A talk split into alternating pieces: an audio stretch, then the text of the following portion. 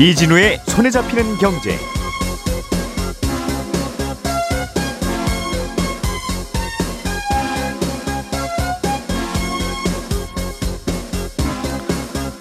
안녕하십니까 이진우입니다. 오름폭이 둔화되던 물가가 다시 오를 거라는 전망이 나오고 있습니다. 추경호 경제부총리가 최근에 국회에 나와서 최근에 2%대로 접어들던 물가 상승률이 다시 3%대로 들썩일 수도 있겠다는 전망을 내놨습니다. 대한민국 산업 수도라고 불리는 울산의 작년 하반기 청년 실업률이 전국 평균의 두 배에 달했습니다. 울산 청년들이 가장 많이 취업했던 조선업종이 작년에 실적 부진에 빠지면서 고용의 질이 나빠졌고 청년층 눈높이에 맞는 일자리도 부족하다는 지적이 나옵니다.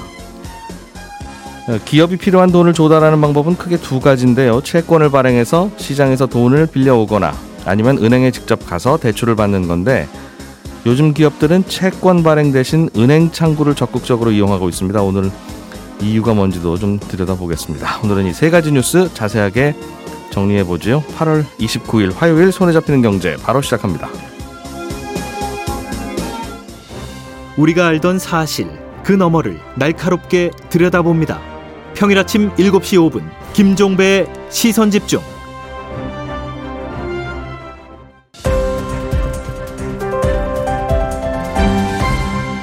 이진우의 손에 잡히는 경제. 예, 딱딱하고 건조한 경제 뉴스들을 어, 뽀송뽀송하게 정리해보는 시간입니다. 오늘은 MBC의 양효걸 기자, 남국민 경제뉴스 큐레이터 그리고 손에 잡히는 경제 박세훈 작가 이렇게 세 분과 함께합니다. 어서 오십시오. 안녕하세요. 자, 양효걸 기자님, 네. 예, 준비해 오신 소식은 2%대로 내려올 것 같은 우리나라 물가가 네. 다시 3%대로 올라갈 수 있겠다. 네. 이제 그런 전망이 나온다는 거죠. 이건 맞습니다. 뭐 우리나라 기준 금리에도 영향을 주게 될 소식이고 그래서 맞습니다. 굉장히 관심거리인데 왜 이런 전망이 나오고 있어요? 일단 뭐 수치부터 좀 살펴보면요. 지난달 이제 소비자 물가 상승률이 이제 2.3%를 찍었습니다. 그러니까 두 달 연속 2%대를 보였고 2%대 초반대로 온 건데 흐름도 괜찮거든요. 올해 1월에 5%대를 넘었는데 점점 내려가더니 4월에 3%대, 6월에 음. 2%대로 진입을 했습니다. 그러니까 물가가 안정되고 있다는 거죠. 예. 수치상으로는 그렇습니다. 아, 그래서 한국은행이 목표로 하는 2%대에 가까워지는 모습을 보이고 있는데 최근에 어, 기재부가 이런 2%대 물가가 아, 8월 달에는 3%대 수치로 다시 어, 고개를 들 수 있다 이렇게 전망을 음. 내놨고요. 아, 최근에 추경호 경제부총리도 국회에 나와서 물가 관련해서 8월과 9월 중에는 물가 상승률이 3% 초반으로 다시 올라갈 수 있다 이렇게 말했습니다. 음, 어떤 품목 때문에 그런 겁니까? 소비자 물가라는 게 소비자가 사용하는 여러 물품들 중에 네, 주로 이제 많이 쓰는 것들이 많이 오르면 특히 더 물가 상승률이 높아지는 건데. 맞습니다. 음. 역시 이제 가장 큰 원인이 휘발유와 경유값이었는데 한 달 전만 해도 1,500원대였던 휘발유 값이 지금 1,700원대고요. 경유는 1,400원이었다가 1,600원대로 다 올랐거든요. 그러니까 예. 우리가 기름을 전량 수입하고 쓰기도 많이 쓰는 만큼 예, 기름값이 물가에 미치는 영향이 큰 겁니다. 그래서 음. 작년 7월 물가가 6.3%까지 이제 고점을 찍었는데 당시에 휘발유 경유가 얼만큼 기여를 했나 봤더니 1.32% 포인트였거든요. 그러니까 예. 전체 물가 오른 거의 한 5분의 1은 기름값 때문이었다는 거고 음. 최근에 물가가 내린 것도 기름값 때문이었습니다. 그러니까 끌어올리는 것도 기름값이고 끌어내리는 것도 기름값이다 이렇게 정리를 해볼 수 있는데 네. 국제 유가가 지금 계속 오름세를 보이고 있기 때문에 다시 아, 국내에는 한 2, 3주 정도 시차를 두고 가격이 반영된다는 점을 보면 8월 물가는 어, 3%대로 갈 거고 음. 8월만 물가가 뛰는 게 아니라 9월까지도 영향이 계속될 거라는 게 이제 기재부의 판단인 겁니다. 그래서 어, 일단 기름값이 가장 큰 영향을 줬고 최근에 또 장 보신 분들은 느끼셨겠지만 이 물가 인상의 상당 부분이 신선식품 때문으로 볼 수가 있거든요. 예. 여름 내내 폭우와 폭염이 반복이 됐는데 그 여파가 지금 우리 장바구니에 직접적인 영향을 미치기 시작했다 이렇게 볼 수가 있고요. 과일 야채 많이 비싸졌죠? 네, 뭐 사과, 예. 배 많이 올랐고 채소는 뭐 말할 것도 없습니다. 그래서 음. 여름에 집중적으로 피해를 봤기 때문에 여름이 살짝 지난 이제 9월, 8월과 9월에 영향이 본격적으로 드러날 거다 이런 전망인 음. 겁니다.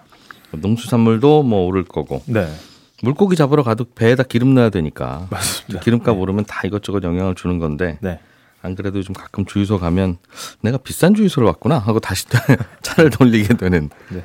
그런 느낌을 주는 경우들이 좀 있더라고요. 저도 예. 한 달 후가 추석인데 네. 뭐 추석 물가도 그럼 만만치 않을 거다는 네. 이야기 나오겠군요. 그러니까 지금까지 이제 말씀드린 게 공급 측 요인인데 9월이면 이제 추석하고 김장 때문에 이제 각종 채소나 먹거리에 대한 수요가 또 치솟기 때문에 이번엔 또 수요 측면에서도 물가를 음. 끌어올릴 수 있다는 겁니다. 그래서 지금 분위기에서는 국제 유가가 큰 변화가 없는 한 아, 9월 물가도 추석 영향으로 3%대를 유지할 거라는 분석이 나오고 있고요. 예. 아, 여기에 또 하나 좀 고려해야 되는 게 물가가 작년 7월에 6.3%로 최고점을 찍었었거든요. 그러면 아, 그리고 8월부터는 5%대로 내려왔었습니다. 그러니까 1년 전과 비교하는 물가 지수의 특성을 좀 생각해 보면 아, 작년에는 8월에 물가가 약간 낮았었군요. 네. 그거랑 비교하는 올해 8월은 네. 가만히 있어도 좀 높을 텐데. 맞습니다. 음, 그냥 숨만 쉬어도 기저효과 때문에 이번 달에는 상당히 좀 이제 예. 아, 기저효과를 기대하기 좀 어렵겠다는 거고 그러면 또 오를 거라는 겁니다. 그래서 작년 7월에 워낙 가파르게 올랐기 때문에 음, 아, 올해 7월은 좀 상대적으로 덜 오른 것처럼 느껴졌는데 이제는 그것도 안 된다. 그다음에 정부는 아, 여기 8, 9월은 좀 어려울 거다. 하지만 10월부터는 다시 2%대 상승률로 음. 복귀할 거다. 이렇게 전망을 내놨습니다. 이게 좀 중요한 신호인데 네. 음, 물가 오르는 거 걱정하는 쪽에서는 다, 좀 다행이다 싶고 네. 10월부터는 다시 중동이 기름값 내려준대요? 그런 건 왜요? 아닙니다. 예. 네. 그러니까 일단 기름값은 국제 그러니까 밖에서 오는 변수기 때문에 일단 내부적으로 보면 일단 두 가지 원인인데 하나는 추석이 끝나고요. 음. 그럼 단기적으로 치솟았던 수요가 가라앉으면서 안정화될 거다. 이런 계산인 거고. 뭐 농수축산물 가격은 그렇겠죠. 맞습니다. 예. 다른 하나는 이게 뭐 좋은 시도는 아닌데 작년 10월에 전기와 가스 요금이 올랐거든요. 네. 그래서 물가가 또 다시 10월 달에 오르기 시작했습니다. 그러면 작년 음. 10월과 비교하면 올해 올해 10월은 수치상으로는 또 이제 기저효과로 좋아질 수 있다는 거고. 예. 사실 어떻게 보면 지금 2%대냐 3%대냐는 단기적인 물가 영향을 이야기한 것인데 음. 어제 한국은행에서 내놓은 경제 전망을 보면 좀 눈에 띄는 지점이 하나 있었습니다. 해수면 온도와 국제 식량 가격에 대한 분석이 포함되어 있거든요. 음. 근데 결론부터 말씀드리면 해수면 온도가 1도 올라갈 때마다 국제 식량 가격은 평균 한 1, 2년 시차를 두고 최대 7%까지도 올라간다는 그런 내용입니다. 그러니까 바닷물이 따뜻해지면 농사를 망친다. 네. 그 엘니뇨 현상 음, 때문인데 그래서. 이런 국제 가격은 또 국내 가공 식품에는 한 11개월, 그다음에 외식 물가에는 8개월 뒤에 영향을 미친다라는 연구 보고서를 내놓은 음. 겁니다. 바닷물이 따뜻하다고 꼭 농사가 안 되는 건 아닐 거고 이제 그 동네가 따뜻해지면 어디 다른 동네랑 이제 기후가 변하게 되니까 맞습니다. 음, 우리도 기후를 변한 기후 찾아서 농사를 그냥 왔다 갔다 잘 하면 되는데 네. 그게 단기간에 그게 안 크게, 되다 예, 보니, 예, 어, 음. 바로 바꾸기 어려운 것 이럴 줄 알았으면 딸기 농사 지었어야 되는 건데 괜히 무 심었네 이제 이런 일이 벌어지는 거잖아요. 네. 음. 또 이제 하는 보고서 내용을 보면 중장기적으로 엘니뇨 같은 이상 기후가 사실 물가에는 가장 큰 적이다. 그래서 실제 유엔은 지난 5월부터 해수면 온도가 평년보다 0.5도 이상 높아지는 게 이제 하반기까지 계속 유지가 될 거라는 거고요. 예. 여기 영향권에 든 곳들이 타격이 클 거라는 건데 대부분 인도네시아 커피 원두라든지 태국 쌀, 호주 밀 생산 이런 것들인데 계속 생산이 감소할 것으로 예상이 되고 예. 이미 위기감을 감지한 어, 인도 같은 경우에는 세계 쌀 수출 1위국이거든요. 예. 최근 일부 품종에 대해서 쌀 수출을 금지했습니다. 그래서 음. 아, 한국은행이 볼 때는 우리나라는 식량 자급률이 20% 겨우 넘는 수준이기 때문에 이런 충격들이 바로 바로 국내로 들어온다. 그러니까 다른 나라는 그래도 자국 식량이라는 방파제를 한번 거치고 오는데 예. 우리는 방파제 없이 바로 해안에 상륙한다는 음. 아, 점을 지적을 했습니다. 어- 어차피 다 수입해야 되는 건데. 네. 음.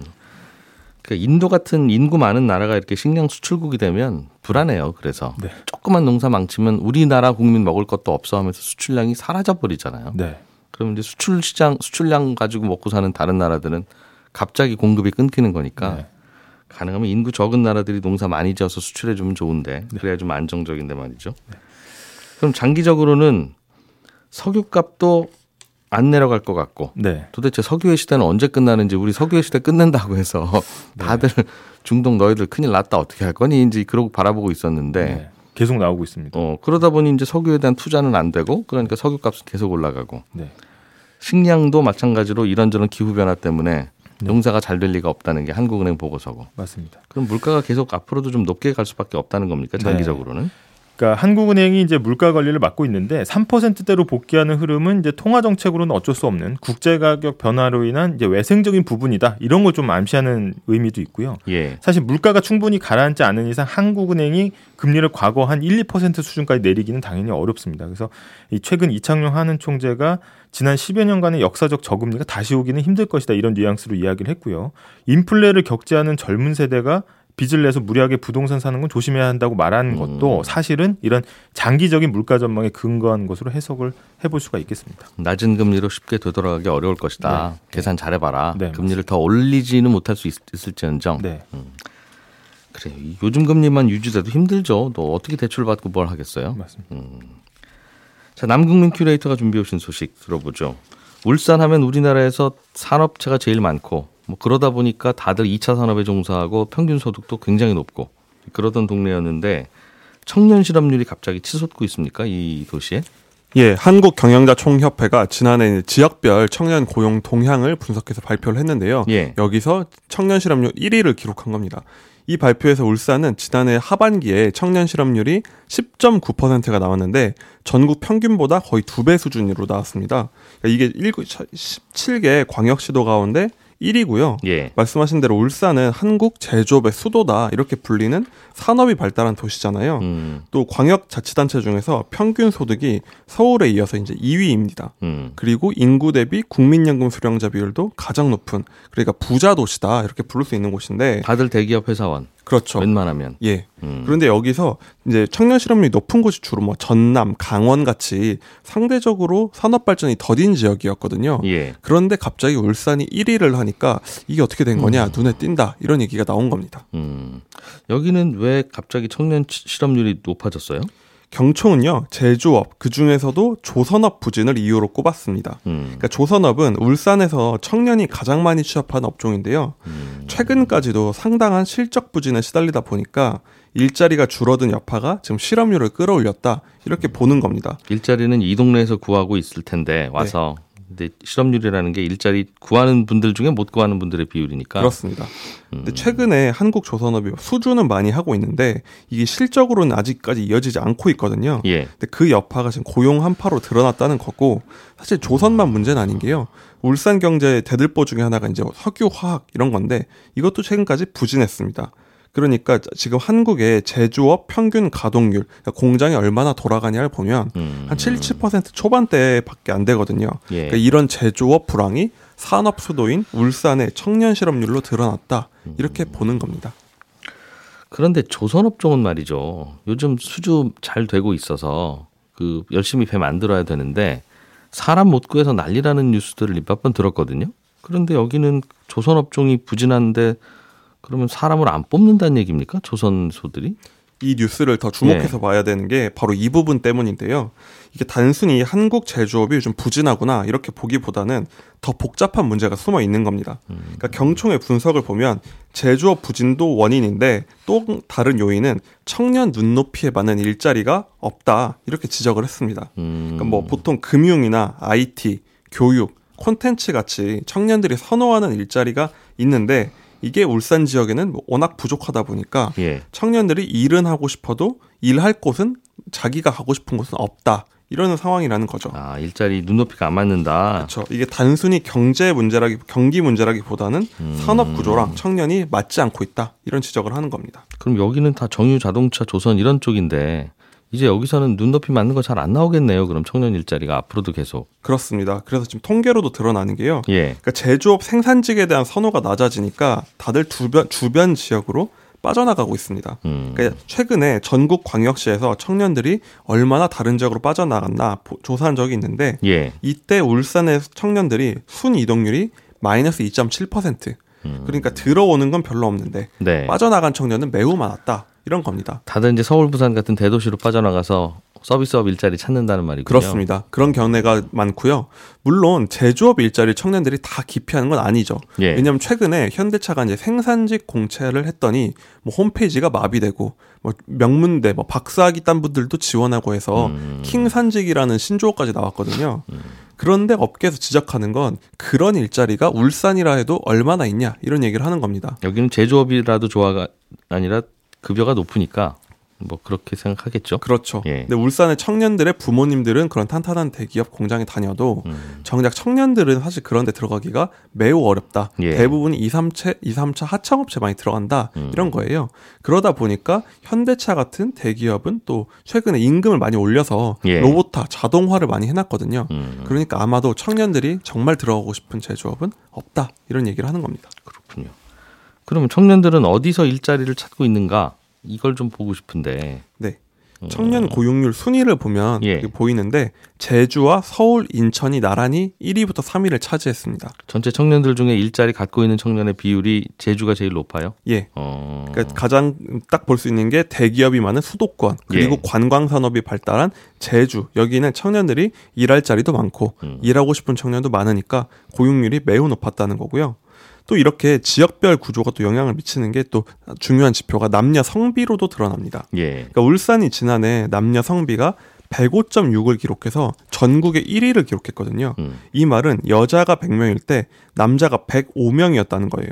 근데 서울은 이게 94.4명이었거든요. 여성이 더 많네요. 맞습니다. 남자가 음. 94명밖에 안 되는데 예. 이 말은 울산, 뭐 포항, 거제 같은 제조업 도시에는 아, 여성 일자리가 많지 않으니까. 그렇습니다. 그러다 보니까 실업률 자체도 높게 나올 수밖에 없고 음. 이런 분들이 대부분 수도권 같은 곳으로 빠져나가고 있다 이렇게 볼 수 있는 겁니다. 그렇군요.